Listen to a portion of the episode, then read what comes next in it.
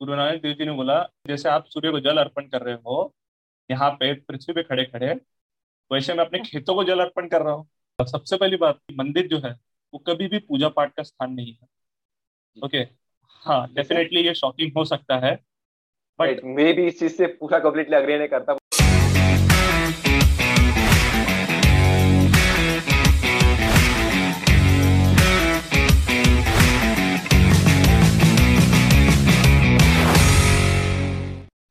hello and welcome back to think about it guys आज हमारे साथ है Akash Yadav. So first of all Akash thank you for being on think about it आज का हमारा topic है Indian culture हम सभी हमारे कल्चर के बारे में बहुत ग्रेटफुल है। मतलब हम सभी जानते हैं कि हमारा कल्चर कितना रिच है कितना कितनी विशिष्टता है उसके बारे में। बट हमें से बहुत से कम लोग हैं कि जो उसके बारे में एक्चुअल चीज़ जानते हैं कि हमारा वो कितना ग्रेट है। सो फ़र्स्ट ऑफ़ ऑल आपको पूछना चाहूँगा कि what do you think about the richness of our Indian culture definitely देखिए हमारे जो भारतीय संस्कृति है वो सबसे प्राचीन संस्कृति आज तक आ, माना जाता है। भारतीय संस्कृति ऐसी जीवित संस्कृति है कि वह आज भी उसी रूप में आपको हाँ थोड़ा बहुत ऊपर नीचे बट हाँ उसी रूप में आपको जीवित मिलेगी। ऐसी और कोई भी संस्कृति नहीं है कि आपको जो इतनी पुरानी होकर भी उस जीवंतता के साथ आपको मिले। तो डेफिनेटली हमारी भारतीय संस्कृति है ही इतनी अनोखी। हमारे योगियों ने, ऋषि मुनियों ने, हमारे बाप दादाओं ने, काफ़ी लोगों ने इसके लिए कठिन परिश्रम किया है इस संस्कृति के लिए। काफ़ी योगदान है उन सभी का। तो उन्हीं रिचनेस से आज हम हैं और अपना कल्चर है। जो आज भी ग्रेट है, सब कलरफुल है everything of lights everything of colours yes तो ये आपने तो जो विशेषताएँ बताई बारीक बारीक तो ये तो हम लोग मतलब ऑल सभी लोग जानते हैं। बट ऐसी बहुत सी चीज़ें हम लोग कुछ चीज़ें कि हम लोग करते हैं बट उसके पीछे का रीजन हमें बताने होता है। एंड उसकी वजह से क्या होता है कि बाकी लोग हैं हम पे सवाल उठाते हैं कि यार ये आप चीज़ें क्यों करते हो? इसके पीछे तो रीजन तो कुछ नहीं। एंड हमें उसके पीछे का साइंस ना बता होने के कारण हम दब जाते हैं। अगर हमें उसके पीछे का रीजन पता होगा तो हम लोग कॉन्फिडेंस से बता सकते हैं कि यस ये मैं इसकी वजह से करता हूँ। सबसे पहले जो हमारा शब्द है भारत क्यों भारत हम लोग भारत क्यों बोलते हैं देखिए बात ऐसी है कि आ, काफ़ी लोग आजकल ऐसा मिसकंसेप्शन ले घूमते हैं कि भारत ये जो अपने कंट्री का नाम है भारत वो एक्चुअली आया है जो राम जी के भाई थे जिनका नाम भरत है उनके नाम से पड़ा है या फिर एक राजा हुआ करते थे एक्चुअली में जिनका नाम था भारत। तो उनके नाम से अपने देश का नाम पड़ा है। बट ये काफ़ी बोलते ना बेतुका इसी चीज़ को हाँ रीजन हो गया तो काफ़ी बेतुका रीजन ही है। ऐसा कभी भी कुछ नहीं होता। जैसे आपका नाम है समीर ठीक है? समीर जी मैं आपसे पूछना चाहूँगा कि आपके नाम का मतलब क्या है? जी मेरे नाम का मतलब हवा पवन वात एयर। ओके सो हवा के हम कैद नहीं कर सकते। राइट अगर मैं हवा की विशेषता की बात करूँ तो हवा को हम कैद नहीं कर सकते है ना? वो हर जगह पे हाँ। ठीक है कैद करके एक जगह रख सकते हैं बट एट जब टाइम लगेगी तो उसको हम यूज़ कर सकते हैं। वो एक छोटा सा कंसेप्ट हो गया बट ब्रॉड विजन में अगर हम देखते हैं तो हम उसको कैद नहीं कर सकते वो हर जगह है है ना? तो आपके नाम के पीछे अगर इतना बोलते हैं ना साइंस है तो आपको क्या लगता है कि अपने देश के नाम रखने के लिए हम सिर्फ़ एक राजा के नाम के ऊपर रख देंगे? नहीं ऐसा बिल्कुल भी नहीं है। तो देखिए आपको ये समझना पड़ेगा भारत ये जो वर्ड है ये तीन अक्षरों से मिलकर बना है जिसका नाम जिस ये जो तीन अक्षर है वो है भा र त। तो बेसिकली भारत ठीक है तो हम इसको छोटा छोटा समझते हैं। भा यानी भाव। या हम कहते हैं? भावना जिसे, यानी एक्सप्रेशंस तो एक्सप्रेशंस रिप्रेजेंट करता है भाव। ओके तो भाव, ये भा इस शब्द से आया, भावना या भाव से। ओके र र यानी राग। ओके, राग इन द सेंस हम कहते हैं ना ट्यूनिंग ट्यून तो राग इन द सेंस हमारा म्यूज़िक वाला राग नहीं, जिसमें आजकल के म्यूज़िक जो होते हैं जैसे ब्रेकअप सॉन्ग ये सॉन्ग है ना दिल दर्द तो ये ये ये ट्यूनिंग की बात नहीं है ओके तो बेसिकली जो हमारा कुदरत है जिन सबसे हम आए हैं तो वापस से हम उन्हीं में मिल जाने हैं तो एक कुदरत का एक अपना एक राग होता है ठीक है? क्योंकि हम जानते हैं कि ये होल एग्जिस्टेंस ही पूरा साउंड है। अभी हम दोनों जो डिस्कशन कर रहे हैं वो हिंदी भाषा है ठीक है? बट टेक्निकली हम इसको और टेक्निकली समझे तो हम लोग आवाज़ ही निकाल रहे हैं। अगर मैं भाषा का रूप ना लूँ तो हम दोनों आवाज़ ही निकाल रहे हैं। है ना? तो हम आवाज़ निकाल रहे हैं। अगर फॉर एग्ज़ाम्पल मैं जापानीज या कोई एकदम ही बोलते ना नॉन एग्जिस्टिंग लैंग्वेज का इजाद कर दूँ और उस लैंग्वेज में आपके साथ बातें करूँ तो आपको समझेगा भी नहीं। अगर मैं उस उस समय पे अगर आप गाली भी दूँ तब भी आप हंस दोगे। ओके समझेगा नहीं कुछ। क्योंकि आपको समझेगा नहीं। तो बात ऐसी ही है कि हमने बस एक बोलते ना लिमिटेशंस बना दिए। ये हिंदी है ये मराठी है ये इंग्लिश है जापानीज है ये चाइनीज़ ये सब लिमिटेशन हाँ। ये सब वर्ड्स के लिमिटेशन है। बट अल्टीमेटली ये सभी साउंड्स ही है। ओके तो ऐसी कुदरत का एक साउंड है। वो है राग। तो भा र। ओके ये र हुआ फिर हमें त के बारे में आपको बताओ तो ताल। ताल इन द सेंस बोलते ना स्टेप टू स्टेप चलना। है ना? कोई राग है तो उसके साथ चलना उसके साथ ट्यूनिंग रखना। तो तो जो ताल है तो ताल का जो त है है ना? वो त रिप्रेजेंट करता है भारत में इन द सेंस आप जो राग है कुदरत का ठीक है? उसके साथ अपने अपनी ट्यूनिंग भी मेंटेन रखो ओके okay, अपना ताल मेंटेन रखो उसके साथ स्टेप टू स्टेप प्लस अपने पूर्ण भाव के साथ रखो। इसके लिए भा र त। ये जो आज शब्द आपने भी यूज़ किया और काफ़ी कॉमन हो, हो चुका है आजकल जो है इंडिया तो बेसिकली ये जो वर्ड है हमें मिला था अंग्रेज़ों की तरफ़ से। तो अंग्रेज़ों ने क्या किया कि अंग्रेज़ों ने जानबूझ के जहाँ पे भी कब्जा करते थे तो वो हमेशा लोगों का उस स्टेट का या फिर उस राज्य का जैसे अपने तो पूरे कंट्री का ही नाम बदल दिया है ना? तो इवन वो लोगों तक का नाम बदलते थे जहाँ पे जिसको मजदूर बनाया जाता था वहाँ पे उनको पोपो मोमो टोटो ऐसा करके उनको नाम रिप्रेजेंट करते थे और खुद का नाम लॉर्ड हेनरी ये वो है ना? तो सो दैट कि आप अगर हम दोनों मिले मैं आपको पूछू हाँ भाई क्या नाम है तेरा? तो आप बोले मेरा नाम मोमो है पोपो है। हाँ सामने आपका नाम सुनते चार लोग हंसेंगे। ठीक है? उधर आपको बेजती महसूस हो गई। प्लस मैं अगर अपना नाम लूँगा जो भी lord Henry one two three जो भी एग्ज़ाम्पल के तौर पर वो जानबूझ के आपको आपको कम दिखाना चाहता है अपने आप को सुपीरियर दिखाना चाहता है। ये लोग ने नाम बदलना चालू किया। लोग बोलते नाम में क्या रखा है?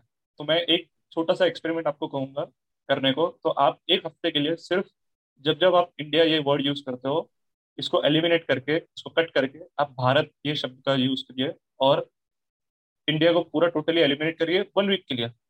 आपको पता चलेगा कि लिटरली इसी के वर्ड के अंदर कितनी ऊर्जा है। है ना? जैसे आप जब भी अपना नाम भी लेते हो एक अलग आग एक अलग ऊर्जा आपके अंदर पनपती है कंपन होती है। ठीक है? तो वैसे आप भारत के वर्ड का यूज़ करके देखिए और फिर एक हफ़्ते बाद आप इंडिया यूज़ करके देखिए। फिर आपको डिफरेंस ऑटोमेटिकली पता चल जाएगा।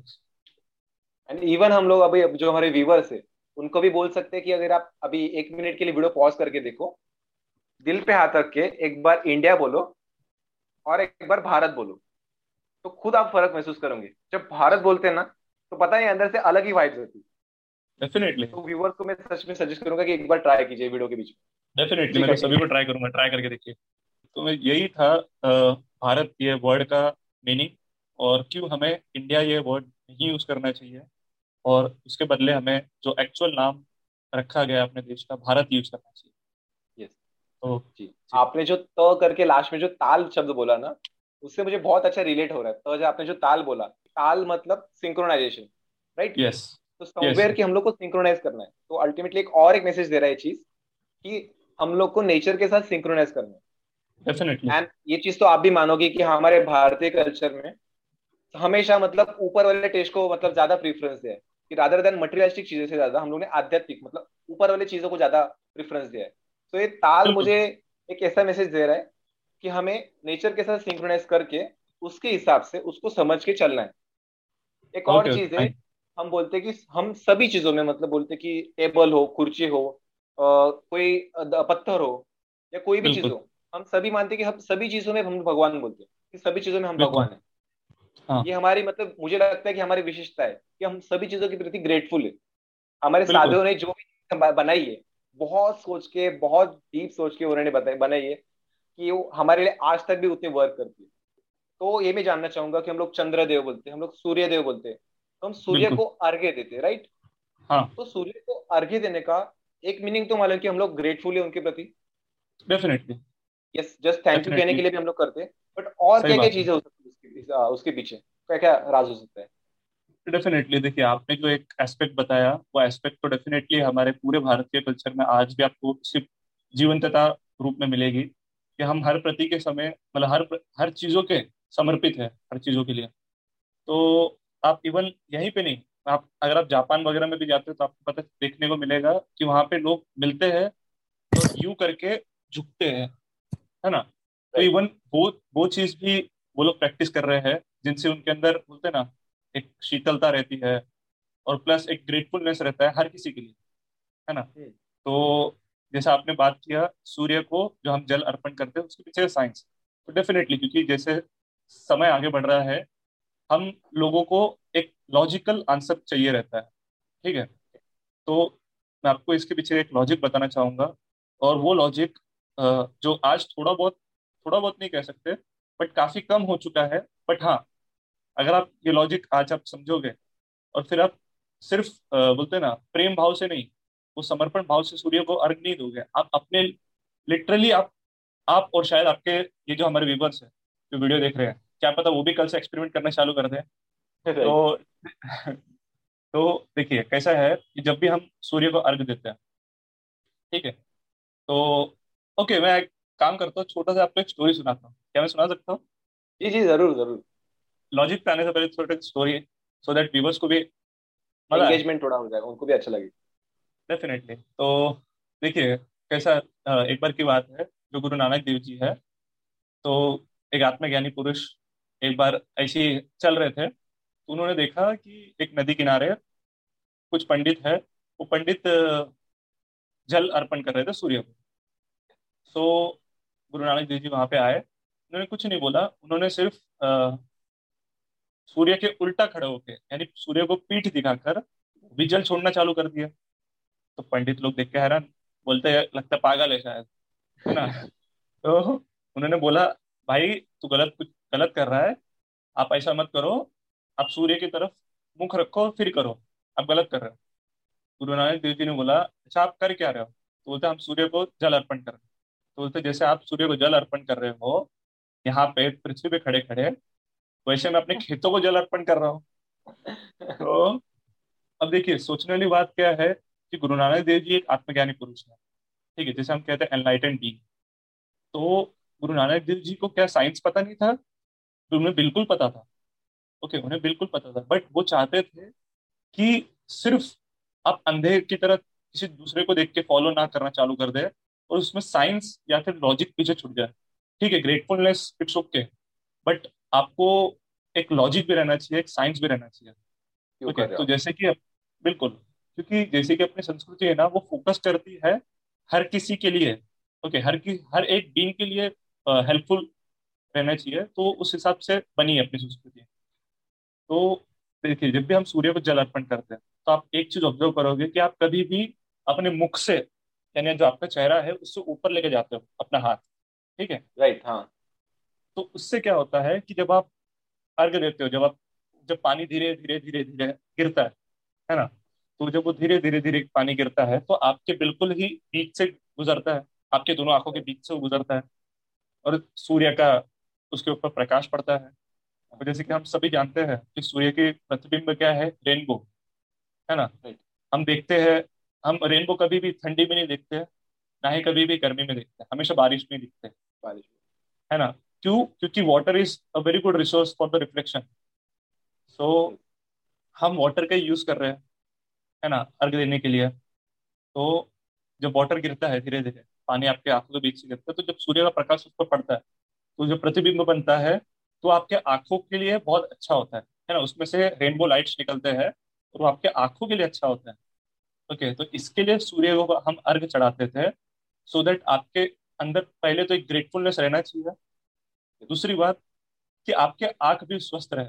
जैसे कि हमारी संस्कृति में आपको कहा कि वो इंडिविजुअल के ऊपर भी फोकस करती है है ना? तो ये एक सबसे अच्छा आपने क्वेश्चन किया और मैं ग्रेटफुल हूँ कि आपने ये क्वेश्चन किया। थैंक यू दूसरी ये चीज़ है एक्चुअली मैंने भी एक चीज़ पढ़ी भी है। हम जो नारियल हम लोग जो फोड़ते हैं मंदिर के सामने। बराबर तो मुझे कि बहुत अच्छा मुझे रीजन मैंने पढ़ा था कि जो पहले जो हमारे इसमें बलि होती थी। हाँ. तो हमारे साधुओं ने क्यों मतलब किसी प्राणी की बलि देने के बजाय नारियल का मतलब उन्होंने शोध निकाला कि नारियल का भी आप अगर अर्पण करते हो भगवान को तो वो भी एक बलि के समान हो गया था। तो ये इस चीज़ ने मुझे बहुत इंप्रेस किया था कि कितने हमारे स्मार्ट होंगे शौदी मतलब बाकी चीज़ों के बाकी कल्चर के साइंटिस्ट को भी पीछे छोड़ दे हमारे योगी ने। नहीं बिल्कुल बिल्कुल जो आप बोल रहे हो बिल्कुल है सही बात है कि देखिए साइंस ये जो चीज़ें हैं वो आज आई है। ठीक है साइंस से भी पहले अपनी संस्कृति थी उस साइंस से एडवांस भी हमारी संस्कृति थी। अगर मैं आपको एग्ज़ाम्पल एक ही एग्ज़ाम्पल दू एकदम शॉर्टेस्ट एग्ज़ाम्पल जैसे कि आज हम जानते हैं कि नाइन प्लैनेट्स है अपने सोलर सिस्टम में। ठीक है कभी कभी प्लूटो आता है तो कभी जाता है है ना? वो प्रोसीजर चलता रहता है कभी नौ होता है कभी आठ होता है। तो वो प्रोसीजर चलता रहता है। तो बात ये नहीं है। बात यह है कि जब साइंस नहीं था ना उससे पहले भी मतलब आज का जो सो कॉल्ड मॉडर्न साइंस है उस। वो नहीं था उससे पहले हमारे भारत की संस्कृति भारतीय संस्कृति में लोग नवग्रह की पूजा किया करते थे। राइट जबकि उस समय टेलीस्कोप नहीं हुआ करता था। तो इनको कैसे अंदाज़ा मिला कि नौ ही क्यों दस नहीं क्यों पंद्रह नहीं क्यों बीस नहीं? नौ ही परफेक्ट क्यों? है ना? तो कुछ तो बात थी कुछ तो साइंस था। बिल्कुल तो हमारी पूरी की पूरी संस्कृति जो है वो साइंटिफिक है प्योर लॉजिक है। बस बात ऐसी है कि आज जैसे आपके अंदर लॉन्गिंग है जानने की है ना कि ये कैसे हुआ वो कैसे हुआ। वैसे काफ़ी लोगों के अंदर लॉन्गिंग है और डेफिनेटली शायद हमारा वीडियो जो है वो थोड़ा बहुत हेल्प कर सके उन लोगों के लिए। सच में बहुत से लोगों को मतलब जानने की जिज्ञासा होगी उन्होंने सर्च भी किया होगा गूगल या कई माध्यम पे बट शायद से वो मतलब बोल सकते कि पूरा शायद। यस यस तो जैसे कि आपने जो अभी रीजन बताया एंड हम लोग ने इसके बारे में बात की कि नारियल हम लोग क्यों अर्पण करते हैं भगवान को? बिल्कुल, बिल्कुल। तो उसी से रिलेटेड एक क्वेश्चन आता है कि हम लोग मंदिर में क्यों जाते मंदिर में जाके ऐसा क्या मिलता है कि वहाँ से जाने के बाद जो इंसान होता है कि बोलते नहीं फिर से मंदिर जाना चाहिए? हम्म, हम्म। देखिए सबसे पहली बात ना आपको ये समझना पड़ेगा कि मंदिर जो है वो कभी भी पूजा पाठ का स्थान नहीं है। ओके हाँ डेफिनेटली ये शॉकिंग हो सकता है बट मैं भी इस चीज़ से पूरा कम्प्लीटली अग्री नहीं करता बट प्लीज़ कहिए। कि देखिए मंदिर कभी भी पूजा पाठ का स्थान नहीं बना था है ना? अगर आप आज भी देखते हो तो आज भी हमारे भारतीय भारत में है ना? हमारे भारत में आज भी आपको काफ़ी सारे मंदिर मिलेंगे जो हज़ारों हज़ारों साल पुराने हैं है ना? तो आज सो कॉल्ड जो सो कॉल्ड लोग हैं जो सो कॉल्ड क्या बोलते हैं समाज के बारे में सोचने वाले लोग हैं उनके लिए है ना उनके लिए आ, मंदिर नहीं बनना चाहिए और उसके बजाय पे हॉस्पिटल बनना चाहिए या फिर स्कूल बनना चाहिए या कुछ और बन जाना चाहिए जो लोगों के वेलफेयर के लिए हो बट मंदिर नहीं बनना चाहिए। भाई मंदिर तो क्या है हाँ, उनके वो उनके बेनिफिट के लिए हो जाता है उनके बिज़नेस के लिए हो जाता है तो बेसिकली आज के रूप में आज के जो सो कॉल्ड समाज के लिए सोचने वाले लोग हैं उनके लिए उनको लगता है कि मंदिर अगर बनेगा तो रेवेन्यू आएगा तो पंडित कमाएगा, है ना? तो पंडित मज़े में रहेगा। लोग गधे बन रहे हैं, वो लोगों को पागल बना रहे हैं, है ना? ऐसा बिल्कुल नहीं होता है। सबसे पहली बात ये ये समझिए कि आज के समय पे, आज जितने भी आप बड़े बड़े मंदिर है है ना? जैसे माता वैष्णो देवी हो गया, बालाजी हो गया, और काफ़ी बड़े बड़े जो मंदिर है, जहाँ से हम डेली सुनते हैं कि साल की कमाई इनकी तीन सौ करोड़ हुई, किसी की आठ सौ करोड़ हुई, किसी की हज़ार करोड़ हुई। तो ये पैसा किसी पंडित के पास नहीं जाता। अफसोस। जो आज पिक्चरों में दिखाया जाता है वेब सीरीज़ में दिखाया जाता है, या जो सो कॉल्ड सोशलिस्ट है, वो बोलते हैं तो ऐसा बिल्कुल नहीं होता है। उन्हें तो ये जो पैसा फिर जाता कहाँ है? ओके पहली बात, ये पैसा जाता कहाँ है? ये पैसा जाता है सरकार के फंड में। ठीक है? ये जितनी भी आप सुनते हैं कि 800 करोड़ 300 करोड़, हज़ार करोड़, ये पूरा का पूरा पैसा जाता है सरकार के अंडर ओके क्योंकि ये एक एक्ट है। एक्ट के तहत सिर्फ़ और सिर्फ़ जो अपने मंदिर है अपने भारतीय संस्कृति के मंदिर है उन्हीं का फंड जाता है। और जबकि जो दूसरी कल्चर के लिए जो बनाए गए टेम्पल्स है जैसे मॉस्क हो गया जिसे मस्जिद कहते हैं या चर्चेस हो गए तो उनका जो टेम्पल्स उनके जो टेम्पल्स में से या हम कहें उनके जो रिलीजियस प्लेसेस में से बिल्कुल उनके जो रिलीजियस साइट्स है प्लेसेस है उनके जो रेवेन्यू होते हैं वो सरकार के अंडर नहीं जाते। तो उनके ऊपर कोई इशू नहीं उठाता। बट यहीं पे सबको दिखता है इतना पैसा आया उतना पैसा आया। बट उनको ये समझना पड़ेगा ये पैसा यहाँ पे नहीं रुकता है। यहाँ पे पंडितों को थर्टी थाउज़ेंड या थर्टी टू थाउज़ेंड ईयरली मिलता है। Okay first of all yes yearly तो ये एक शॉकिंग फैक्ट मैं पहले ये बता इसके लिए बता रहा हूँ। आपके सवाल से थोड़ा सा डाइवर्ट इसके लिए हुआ। क्योंकि ये आपकी रियलिटी भी हमें पता चलनी चाहिए। कि ये एक्ट सिर्फ़ और सिर्फ़ भारतीय मंदिरों के ऊपर लागू है। ओके तो जितना जल्द हो सके पहले तो हमें अपने टेम्पल्स को फ्री कराना है फ्रॉम अंडर गवर्नमेंट चाहे वो किसी भी गवर्नमेंट हो बट हमें गवर्नमेंट से फ्री कराना है। क्योंकि आज अगर हम अपने टेम्पल्स को देखते हैं उनका कोई मेंटेनेंस नहीं है। उनका कोई अच्छे से रख रखाव करने वाला नहीं है। क्यों? क्योंकि वो साइंस ही आज लोगों को पता नहीं पता नहीं लोगों को लगता है कि बस मंदिर पूजा पाठ के लिए बना है लोग जाएँगे अपना इंश्योरेंस की तरह जैसे कैसे होता है इंश्योरेंस में आपको कुछ हानि हुआ तो आप वहाँ पे क्लेम करने चले गए। तो लोगों का परसेप्शन बन गया है। ओके कि आपको कोई दिक्कत है तभी आप मंदिर जाओगे आप पैसे चढ़ाओगे आप वो पूजा करो वो पूजा करो फिर आपको लाभ हो नहीं हो इट डजेंट मैटर बट लोग डर की वजह से जाते हैं। मैं ये आज साइंस लोगों को बताना चाहता हूँ कि देखिए मंदिर कभी पूजा पाठ के लिए नहीं बना था बिल्कुल नहीं। मंदिर एक एनर्जी पॉइंट की तरह था। ओके अब एनर्जी पॉइंट से मेरा क्या मतलब है? मैं आपको इसको थोड़ा सा एलोबरेट करना चाहूँगा थोड़ा सा डीप जाना चाहूँगा। जी। तो एनर्जी पॉइंट है ना? जैसे कि हम डेली अपना स्मार्टफ़ोन चार्ज करते हैं क्यों करते हैं? एटलीस्ट दिन भर चले एटलीस्ट चले हाँ। है ना?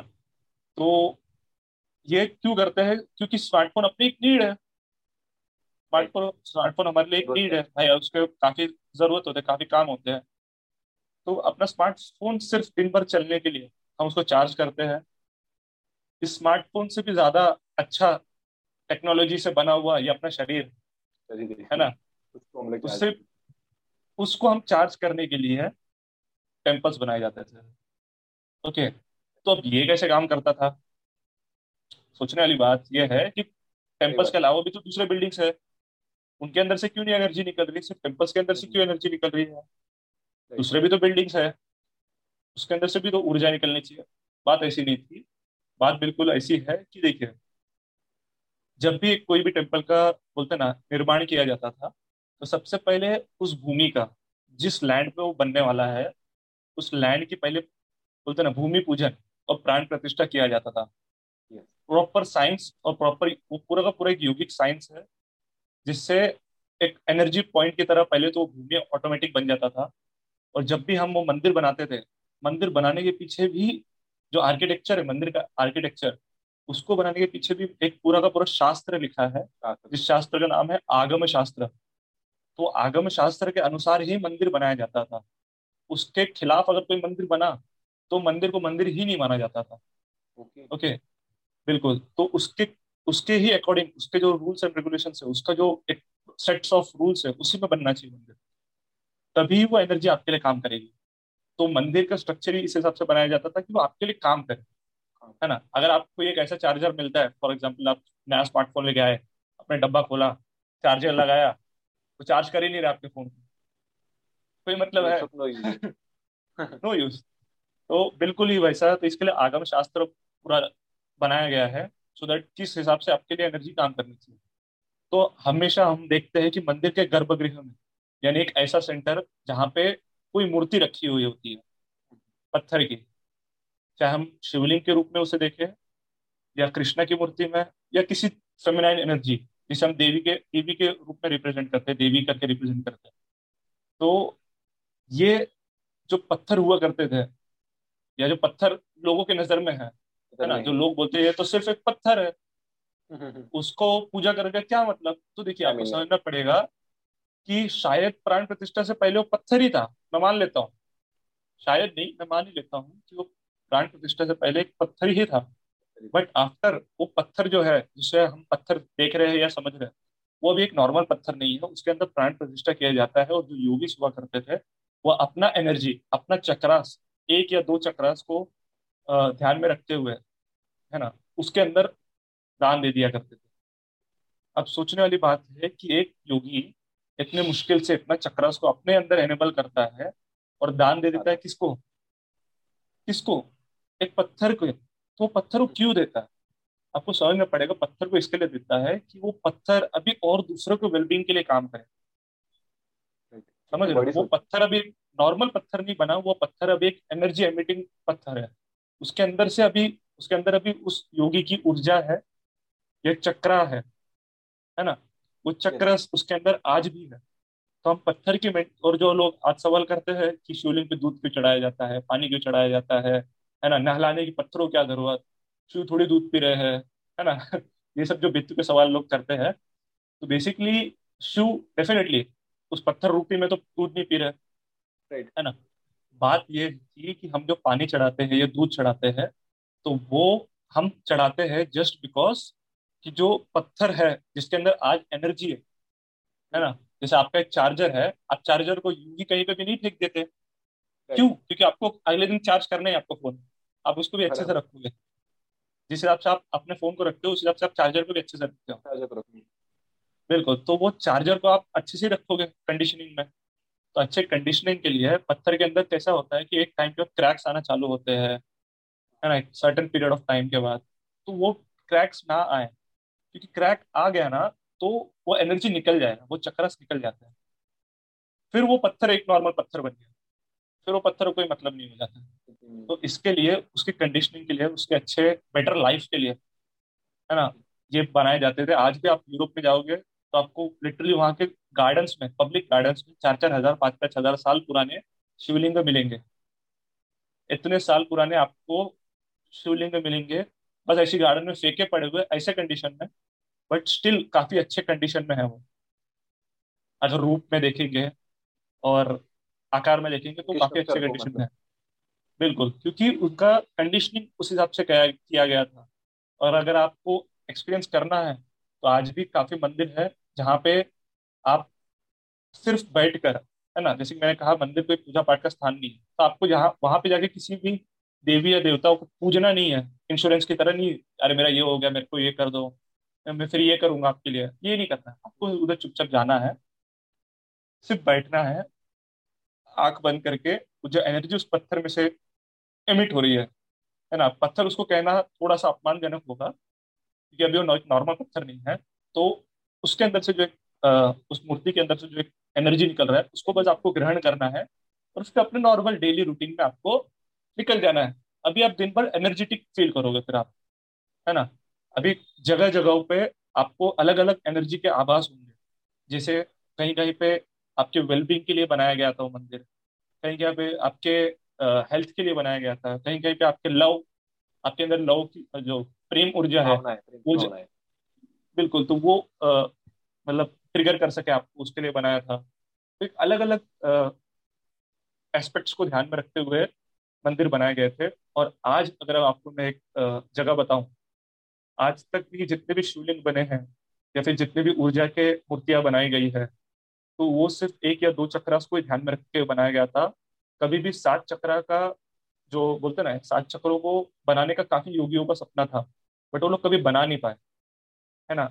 तो आज आपको एक लकीली इस पृथ्वी पे एक ऐसा लिंग है, एक ऐसा लिंग रूपी शिवलिंग है कि वहाँ पे आपको सातों के सातों चक्र एनेबल वो भी एट इट्स हाईएस्ट पीक मतलब आपने अगर अपनी ज़िंदगी में कभी भी योगा ना किया हो कभी भी ध्यान ना किया हो आपको पता ही नहीं ध्यान या मेडिटेशन करके क्या चीज़ होती है आपको कुछ पता ही नहीं कोई आइडिया नहीं है। आप बस उस लिंग के उस शिवलिंग के बस दायरे में जाके बैठ जाओगे अंदर। आप ऑटोमेटिक मेडिटेटिव मोड में चले जाओगे। आपको कोई इंस्ट्रक्शंस देने की ज़रूरत नहीं।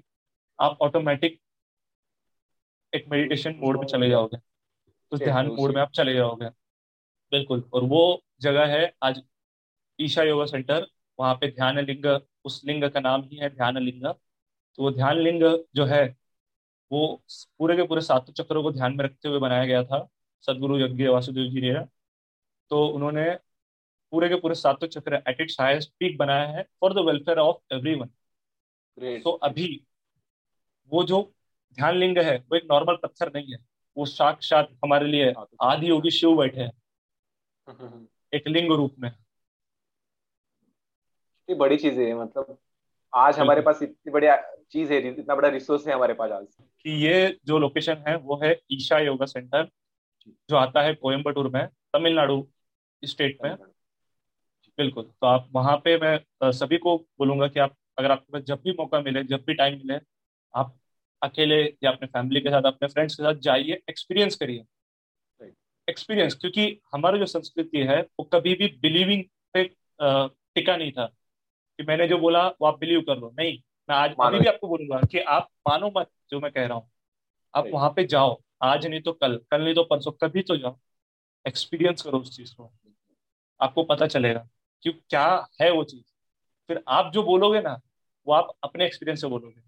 मैं जो बोल रहा हूँ वो अपने एक्सपीरियंस से बोल रहा हूँ। ये तो चीज़ आपने सच में बहुत एग्जैक्टली uh, बताई कि हमारी जो संस्कृति है हमेशा जानने पे भर देती है। कभी भी ये चीज़ तुम लोग मानो ये चीज़ तुम लोग करो इस पे भर नहीं दिया तुम लोग फील करो एक्सपीरियंस करो उसके बाद तुम ही लोग बोलो।